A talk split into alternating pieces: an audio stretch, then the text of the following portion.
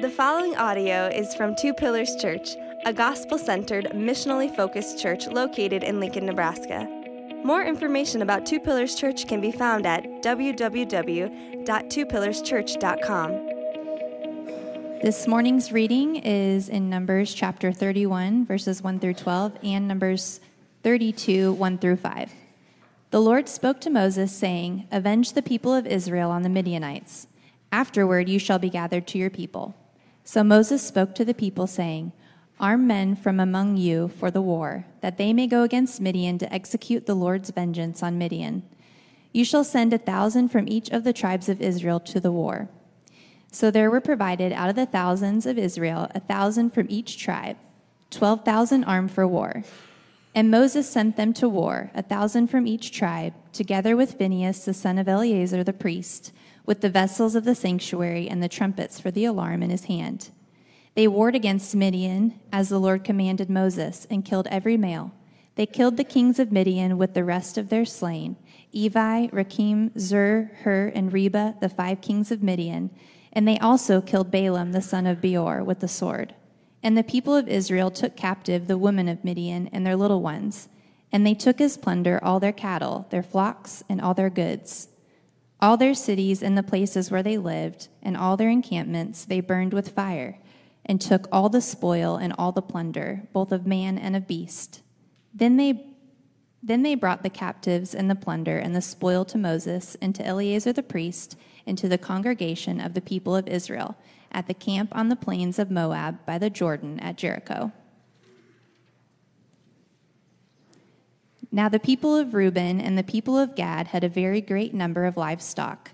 And they saw the land of Jazer and the land of Gilead, and behold, the place was a place for livestock.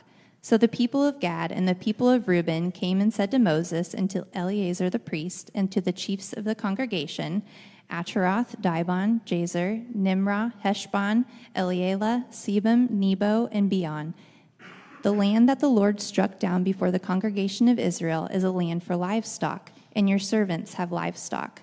And they said, If we have found favor in your sight, let this land be given to your servants for a possession. Do not take us across the Jordan. This is the word of the Lord. Thanks be to God. Go ahead and have a seat. Well, as the saying goes, those who forget history are, are what? Bound to repeat it, doomed to repeat it. And as, as, as Israel once again draws closer to the promised land, the events of four decades prior must have loomed large in their minds and in Moses' mind. You see, it was, it was then that God's people were on the cusp of entering into the promised land. Do you remember that? They were, they were so close they could, they could see it. They were so close that, that they, could, they could almost taste it. But a bad report from spies sent ahead into the land to, to scope out the land and, and the people in its cities led to a rebellion. And the rest is history. As a result of their rebellion, Israel would remain in the wilderness for 40 years until an entire generation of Israelites, all those 20, age, uh, 20 years of age and older, until an entire generation had died and passed away. And now,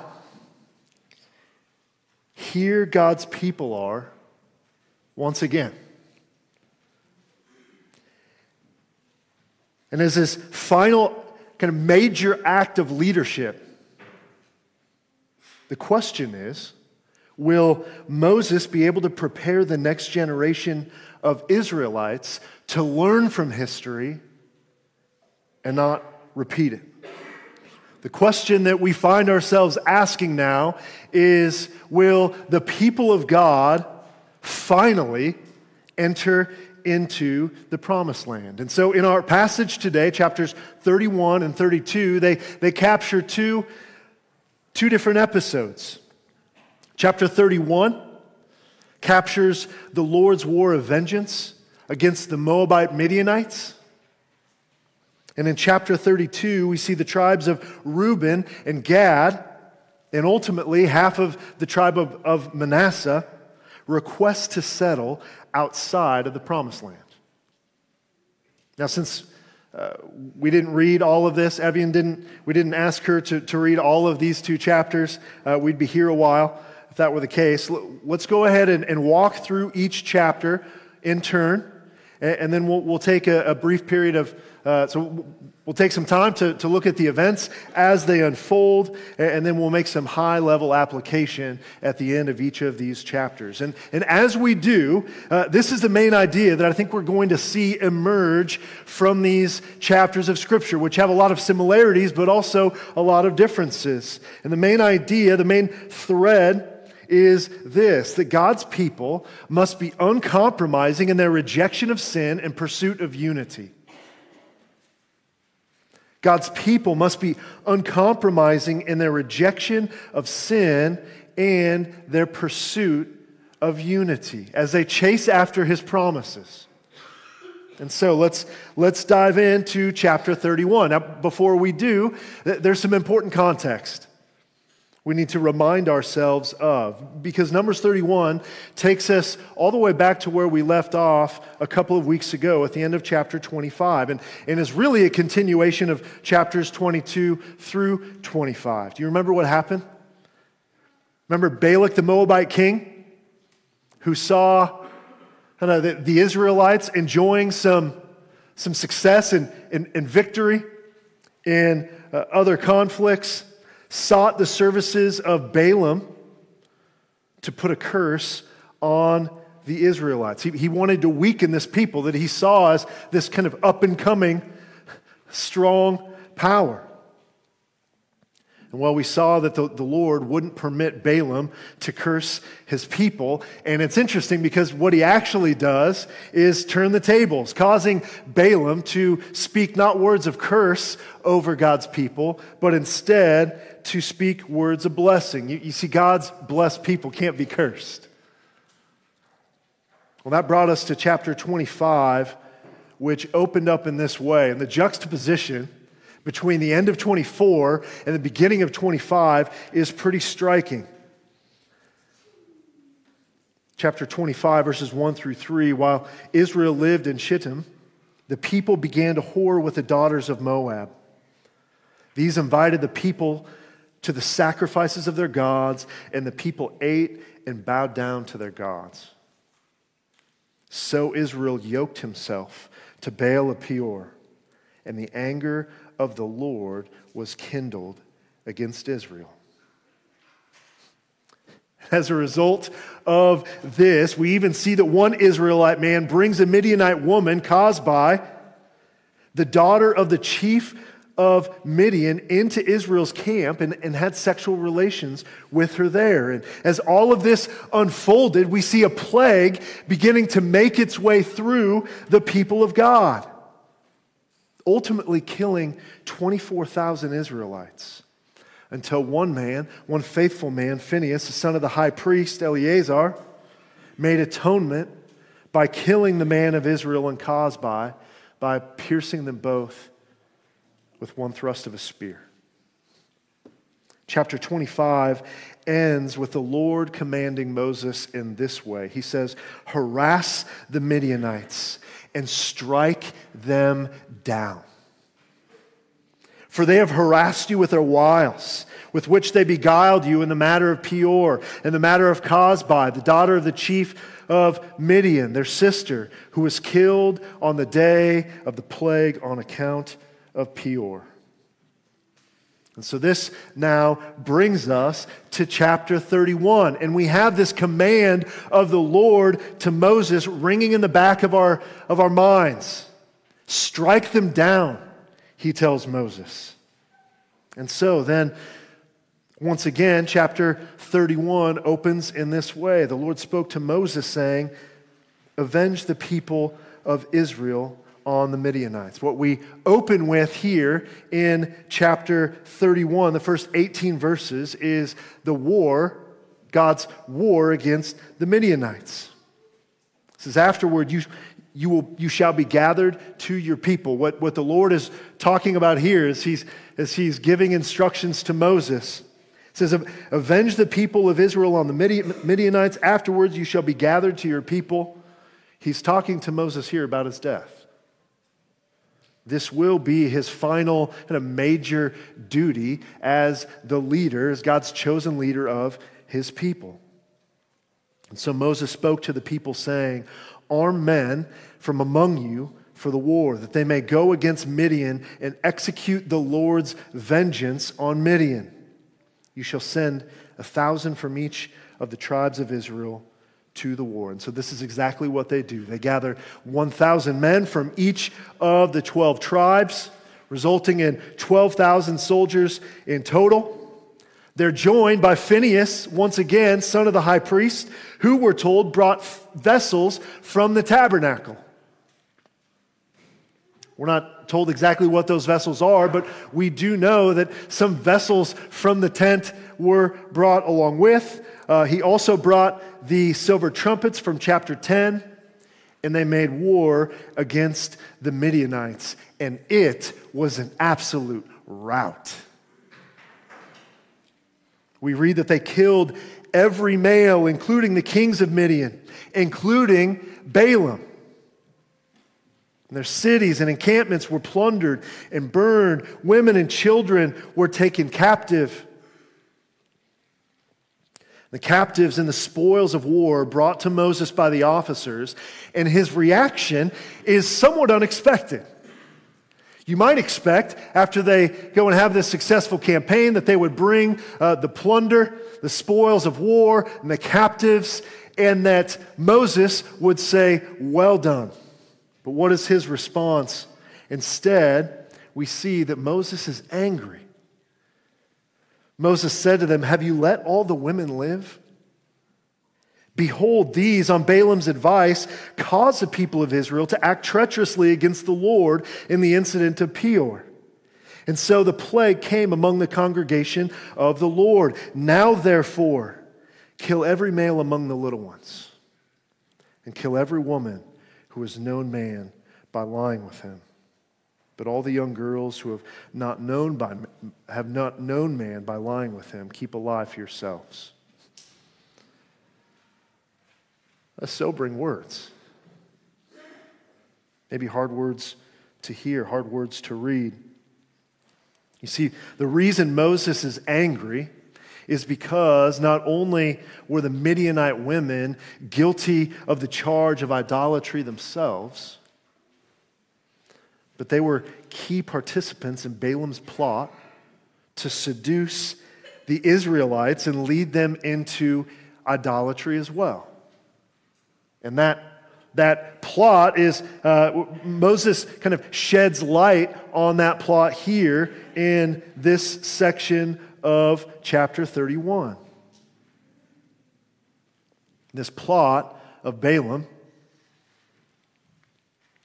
and the Midianites was, was a successful one. A successful one which ultimately led to the death of 24,000 of God's people. Now, look, this, again, this is this may be difficult for us to read.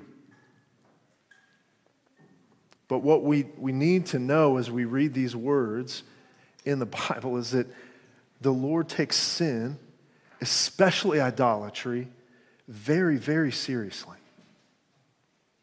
Both the sin of idolatry as well as leading others into idolatry were, were punishable by death. And so Moses ordered that all males, even young boys, were to be killed. This was probably to safeguard against the possibility of a rebellion or retaliation by future generations. And then he ordered that the women, all the women who had had sexual relations with a man, be killed as well. And the rest of the women would be absorbed into the Israelite community. We'll come back to that in a bit, but the, the rest of chapter 31 anticipates the conquest of the promised land. And what we have really in the majority of chapter 31 is God's people kind of dealing with all of the spoils of war. And what this does, what this will do for God's people, this is going, going to serve as a template of sorts for God's people and for the battles that will inevitably follow when they enter into uh, the, the, the promised land and, and begin the conquest. And so in verses 19 through 24, we have instructions for purification from war, both those who had fought in the war as warriors, but also for the plunder that was taken. Remember, back to chapter 19, because those who fought in the war would have come into contact with dead bodies, for example, they were rendered unclean and had to be purified with the water for purification, according to the instructions that were laid out in chapter 19. Everything that they everything that they were gathering for, their, for themselves, all the plunder, all the livestock also would need to be purified. And so that is outlined through verse 24. Then in verses 25 through 47, we have detailed instructions for the divvying out of and the division of the plunder. Half would go to the warriors who fought, and half to the rest of the congregation. A portion of the warriors' plunder of their spoil would go to Eleazar, the high priest, as a contribution to the Lord and a portion of the congregation uh, of the congregation's share would go to the Levites who guard the tabernacle. And then that brings us to the, the final six verses where we read that the officers over the Israelite army they, they bring forward an offering for the Lord, which included, honestly, some of the best of the goods. And this might have been motivated in part out of thanksgiving for the victory that the Lord had given them. Most commentators tend to, to lean in this direction that it, it, was likely due to the fact that the officers had taken a census of the people, something that was forbidden according to Exodus 30 and required them to pay a ransom for each of the men who was counted in order to pre- prevent a plague from breaking out among them. But they, so, so they, they, they, took this census, right? And, and they, they counted the men, the 12,000 who went into the war. And because of that, they, they bring this offering of atonement to the Lord. But the census revealed one very important detail that we absolutely shouldn't miss. And that detail is this that Israel didn't lose a man in battle. Not a single life lost. Now, this detail makes something very clear about Numbers chapter 31. It's really the, the exclamation point on a point that I, I, think has been, been made throughout the entire chapter, and that is this that the war against the Midianites was a war waged not by the Israelites, but by the Lord Himself. This was a, a religious war, a holy war, in the purest sense of the word. And victory was given to Israel by God Himself. You see, the, the Israelite soldiers didn't fight for God so much as God fought for them. I mean, think about some of the details from the passage. The Lord commanded at the beginning of the passage the Israelites to make war and to, to execute whose vengeance? Their vengeance? No, His vengeance. And then he sends a, a, relative, a, a relatively small number of troops from this ragtag bunch that's been wandering the desert for 40 years to get the job done 12,000 troops. And then, do you notice there's, there's actually not that much information in chapter 31 about the battle at all? We're only given a single name from the Israelites who was a part of the battle. And that wasn't some high ranking officer or official or commander. It was Phinehas, the son of the high priest. And we're not told that he brought weapons or chariots or anything of that kind, but rather the silver trumpets from chapter 10 and vessels of the sanctuary. Now, we, we don't know exactly what those vessels were once again, but whatever they were, as commentator Adrian Reynolds points out, we are left in no doubt that this battle was spiritual in nature, not just physical. Another scholar, Gordon Wenham, comments in this way. He says the participation of Phinehas, son of Eleazar the high priest, shows that this is a holy war. This is God's war. This is not Israel's war. So then, what, what, can we, what can we learn from this war that the Lord wages, from this holy war, from this religious war? Well, to put it simply and, and as bluntly as possible, God hates sin. God hates sin. God hates idolatry. That's why the very first commandment given to his people at Sinai was a commandment against it. As the one true God, holy, all knowing, all powerful, everywhere present, sovereign, the maker and sustainer of all things, he won't settle for being one of many. He won't even be isn't even willing to, to settle for being the king of a pantheistic hill. Being a, a big G God in a pantheon of little g gods. The prophet Isaiah records the Lord saying, I am the Lord, and there is no other. Besides me, there is no God. Accordingly, then, God's people must be uncompromising in their rejection of sin and idolatry. This is why Balaam's plot was so wicked. This is why the entire Midianite, Moabite Midianite people, aside from the virgin women, was wiped out. Not only were they guilty of idolatry themselves. But they, they plotted to lead God's people away from their one true God into the arms of false gods. So, the question that we should ask ourselves at this point is what compromises have you made? What compromises might you be making with respect to sin in your life? Do you have the same sobering picture of the, of the seriousness of sin and idolatry that we have laid out for us in chapter 31? Does, does your life reflect the same zeal for the holiness of God as we see laid out here? What, what, what compromises? might you, might I, might we be making with respect to sin in our lives? How, how might we be tolerating sin?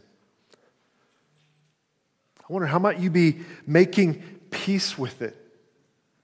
That's what we do sometimes. We just kind of let it hang around. We, we make peace with it. We dress it up. We carry it around with us.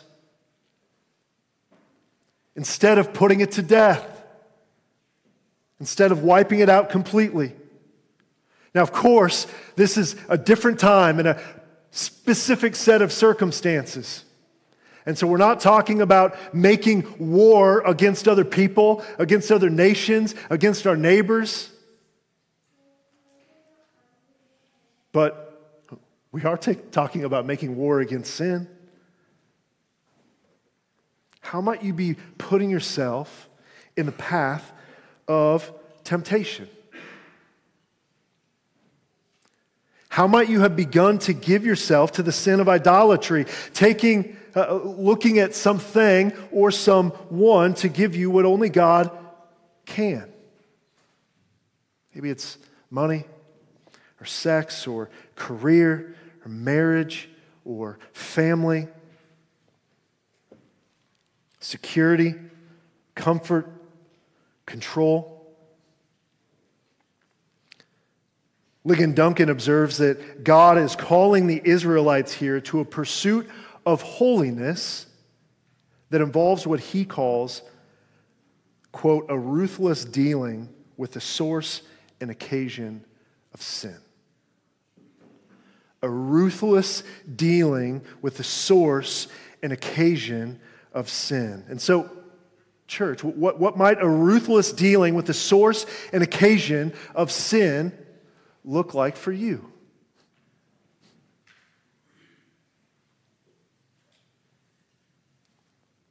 It's time to take up arms. It's time to make war against the sin in your life and, in, uh, and against the sin in mine. And, and as you do, remember this that the Lord leads you into battle against sin and idolatry, just like He led His people into battle in Numbers 21. And just like he armed them, he's armed you. And he goes with you. And he gives you strength for the battle. And he will give you victory just like he gave them victory. And so, in light of that truth, we fight. In light of that truth, we make war. In light of that truth, we must fight. Look, the, the Israelites, despite the fact that the Lord obviously went out ahead of them and, and, and fought for them, the Israelites still had to go to war. They still had to fight the battles.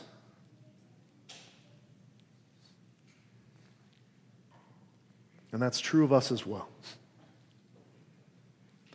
We can't take credit for the victory. They couldn't take credit for the victory.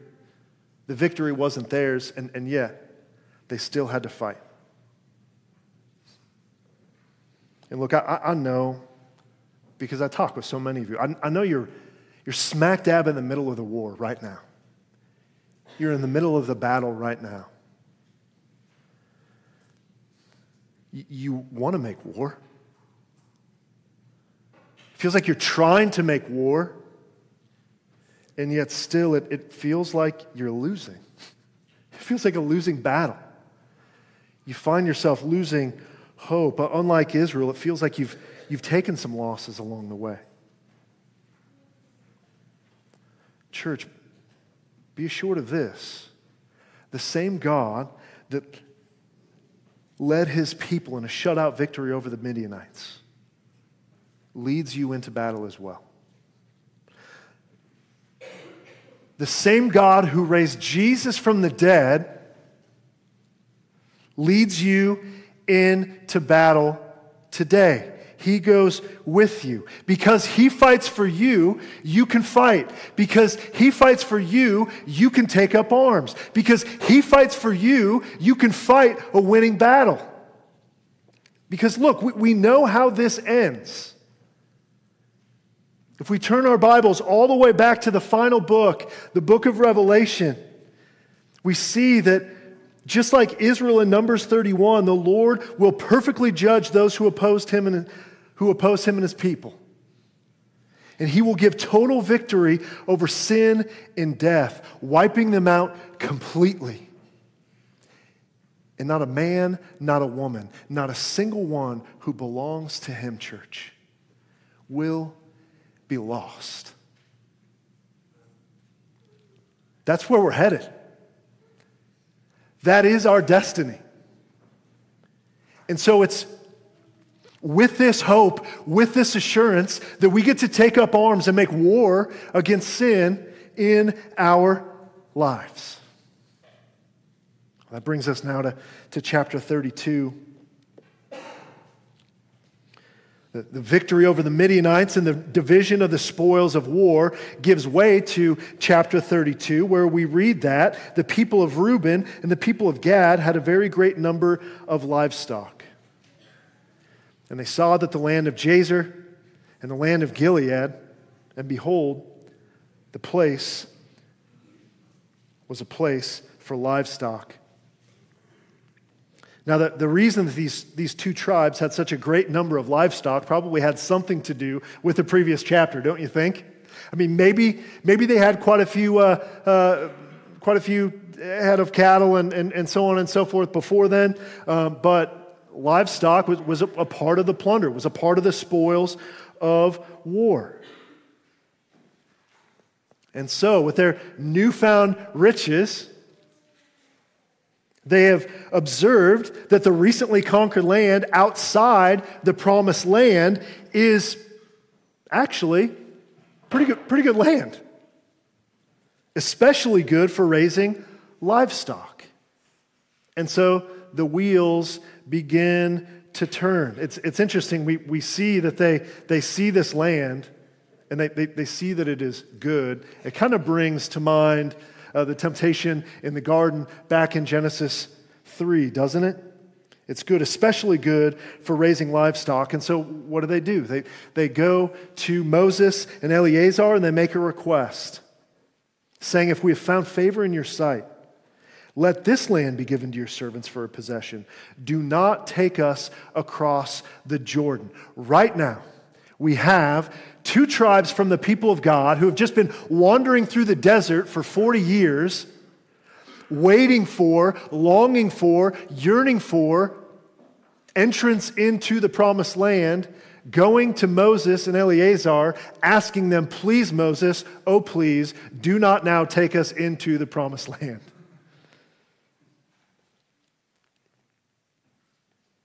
So, for nearly four decades now, God's people, they've been wandering waiting for this land flowing with milk and honey, and settle there, receiving their inheritance. And how, now we have Gad and Reuben. And so in verses 6 through 15, we see Moses' response. Now, in, chapter 31, we, we saw a group similarly approach Moses, didn't we? This, this time it was the, the officers in the army. We have a group approach Moses, and Moses responded in anger. This time, the exact same thing, the exact same pattern unfolds and repeats itself. We have a group, the tribes of Gad and Reuben, approach Moses, and he responds in anger. And it's worth reading Moses' response in full. But Moses said to the people of Gad and to the people of Reuben, Shall your brothers go to the war while you sit here? They're preparing for war. Remember, this was the whole point of the census from the very beginning. They're counting the men who are available to be troops in this war. Why will you discourage the heart of the people of Israel from going over into the land that the Lord has given them? Your fathers did this when I sent them from Kadesh Barnea to see the land. He's recalling, Moses is, chapters 13 and 14, and the whole episode with the spies and the bad report and the rebellion. Remember, that ended badly. For they went up to the valley of Eshcol and saw the land. They discouraged the heart of the people of Israel from going into the land that the Lord had given them. And the Lord's anger was kindled on that day, and he swore, saying, Surely none of the men who came up out of Egypt from 20 years old and upward shall see the land that I swore to give to Abraham, to Isaac, and to Jacob, because they have not wholly followed me. None except Caleb, the son of Jephunneh, and uh, the, the Kenizzite, and Joshua, the son of Nun, for they have wholly followed the Lord. And the Lord's anger was, anger was kindled against Israel, and he made them wander in the wilderness 40 years until all the generation that had done evil in the sight of the Lord was gone. And behold, you have risen in your father's place, a brood of sinful men, to increase still more the fierce anger of the Lord against Israel. For if you turn away from following him, he will again abandon them in the wilderness and you, not he, you will destroy all this people. Moses' concern here is a concern for Israelite as a whole. And he knows what happened the last time they were on the cusp of entering into the promised land. And the spies brought back the bad report. About the people and the, and the cities in it. He knows that the people responded in fear, not faith. He knows that it resulted in a rebellion. He remembers that they were ready to put to death their leaders and find new leaders to lead them back to Egypt. It was that episode, again, recorded in chapters 13 and 14, that resulted in Israel wandering the desert for 40 years. It was that episode that led to that entire adult generation dying in the wilderness instead of entering themselves into the promised land. And now Moses, his concern is that history might once again repeat itself. You see, the, the short sighted request of a few has put God's people as a whole in jeopardy, in danger. They were sowing seeds of disunity in church. The consequences of this disunity might result in the wiping out of an entire people. You remember, that was what they were facing back in chapter 14. The Lord was ready to wipe them all out and start over again. And so, Gad and Reuben go back to the drawing board. They amend their request. And they offer to leave their livestock and their families behind in this land, in the, this Transjordan region outside the promised land, while they take up arms with the rest of the tribes of Israel in their conquest of the Holy Land, of, of, of the promised land. Once the conquest is finished, they say they'll return to their land to the east. Moses responds again. This time, he's more agreeable. He says to them, If you will do this, if you will take up arms and go before the Lord for the war, and every armed man of you will pass over the Jordan before the Lord until he has driven out his enemies from before them and the land is subdued before the Lord. Then after that you shall return and be free of your obligation to the Lord and to Israel. And this land shall be your possession before the Lord. But he has a warning. If you will not do so, behold, you have sinned against the Lord, and be sure your sin will find you out. The rest of the chapter captures the details of these arrangements. Moses goes and tells Eleazar, who, who needs to be informed of all of these things, since remember, Moses, he's not making the trek into the promised land, and so he has to pass this information along. We also learn here that half of the tribe, half of the tribe of Manasseh would actually like to join Gad and Reuben outside the promised land serving as a, a, bridge of sorts between God's people outside the land and God's people inside the land. We have this, this one tribe, Manasseh, which is split between these two groups. But suffice it to say, while Moses managed to kind of hold things together, cracks are beginning to show in the foundation of the unity of God's people. Wouldn't you agree? But maybe, just maybe, there's a chance they're going to be able to, to maintain it, to keep this thing together. Now, I think the observation that we can make for ourselves, the application we make for ourselves here is as, as simple as it, it was back in chapter 31 where we learn that God hates sin and is inviting us, commanding us, even leading us uh, to make war against it. Here, we learn that God also hates disunity.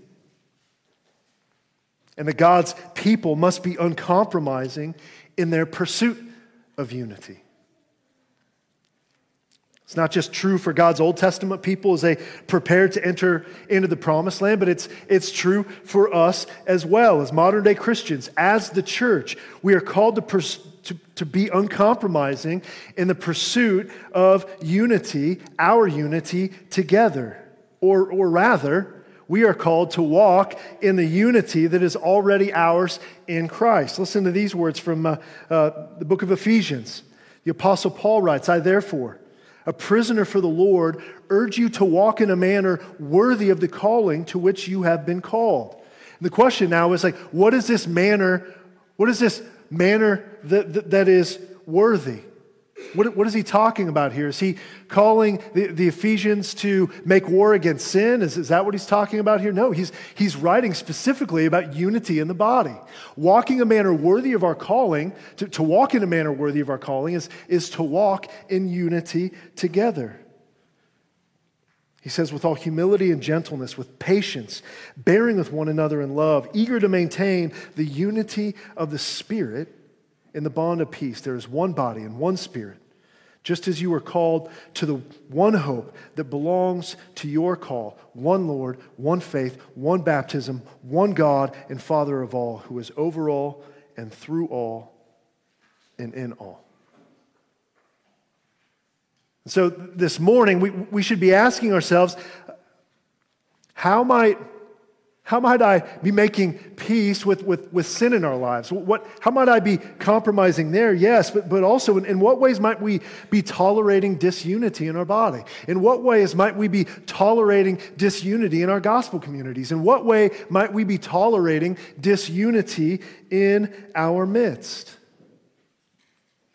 I'll tell you one way we do this is we avoid conflict. We avoid conflict. Why? Because conflict is, is, is, is difficult and it's messy.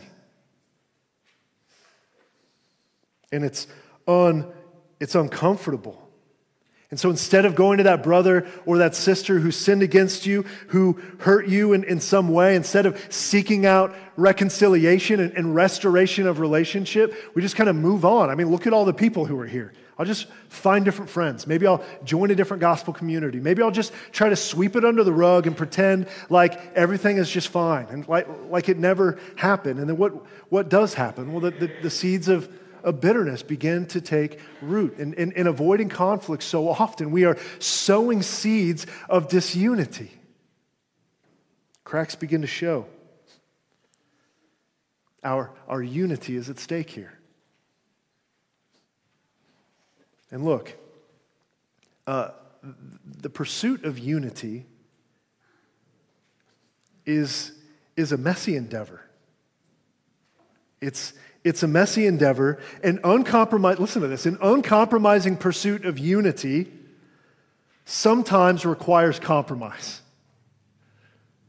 And Moses shows us that here in this passage. An uncompromising pursuit of unity some require, sometimes requires compromise.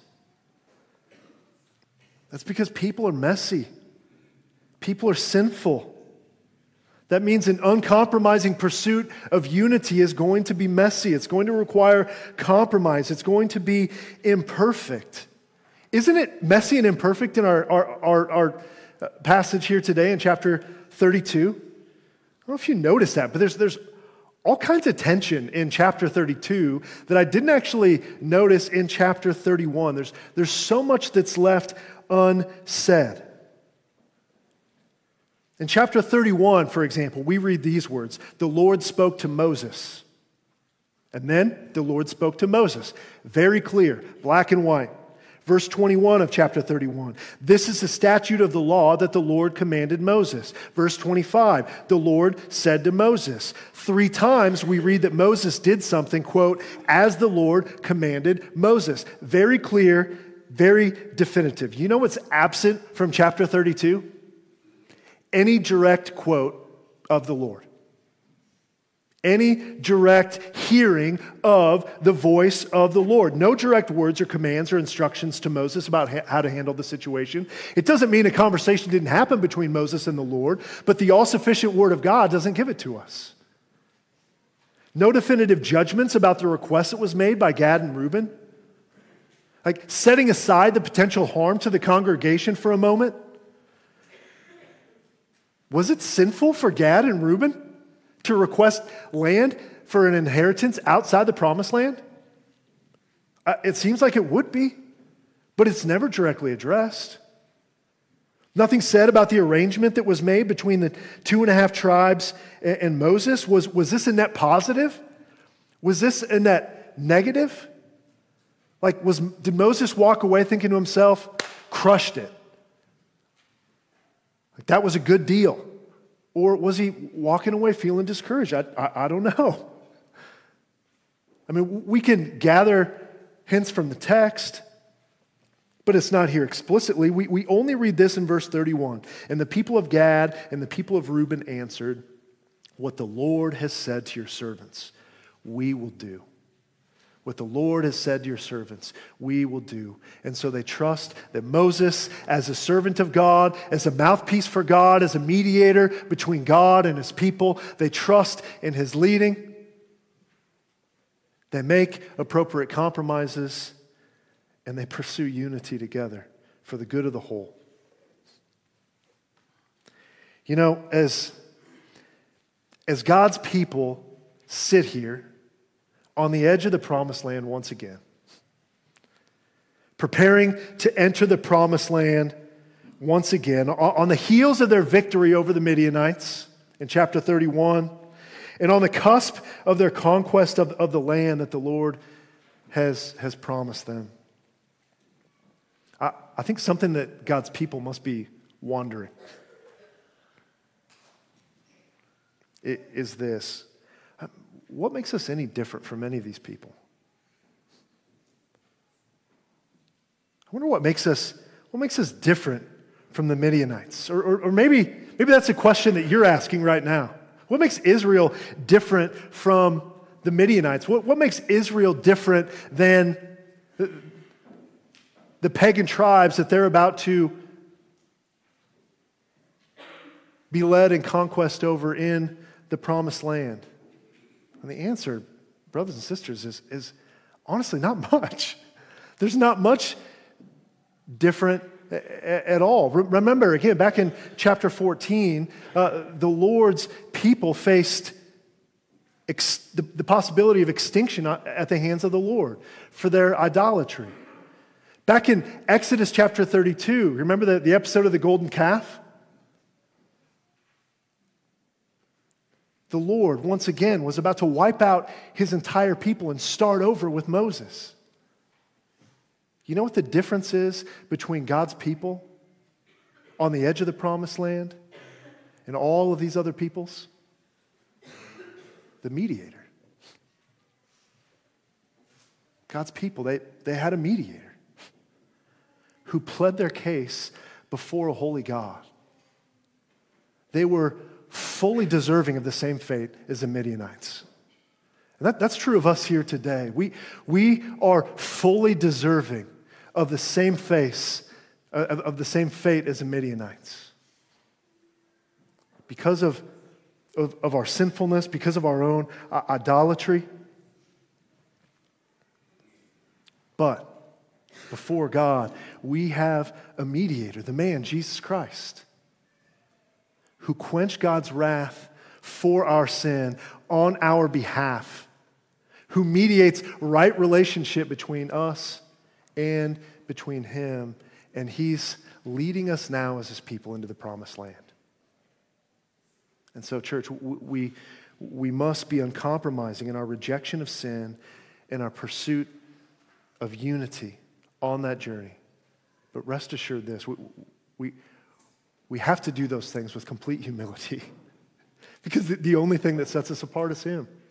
It's not that you're special than I am, it's not because of your righteousness or mine, but because of His and His alone. Let's pray. Father, uh, Lord, uh, we, we confess that we are a people who at times make peace with sin and sow seeds of disunity. Lord, we confess that, that at times we, we compromise in these ways. And so uh, we, we come before you now and, and plead for your, your mercy and your grace. And we thank you for the forgiveness that we have in Jesus. We thank you that He is our mediator, even right now. He's interceding on our behalf right now, pleading our case right now. Thank you, Lord, for the, for the forgiveness that is ours in Him. And thank you, Lord, that your Spirit lives in us now. empowering us in our journey through the wilderness. Lord, as, as, we, as we make this journey to the promised land of the new heavens and the new earth, Lord, may we be uncompromising in our fight against sin and our pursuit of unity. We pray these things in His name. Amen. Thank you for listening to this audio from Two Pillars Church. Feel free to share this audio with others, but please do not alter or edit the content in any way. For more information about Two Pillars Church, please visit www.twopillarschurch.com.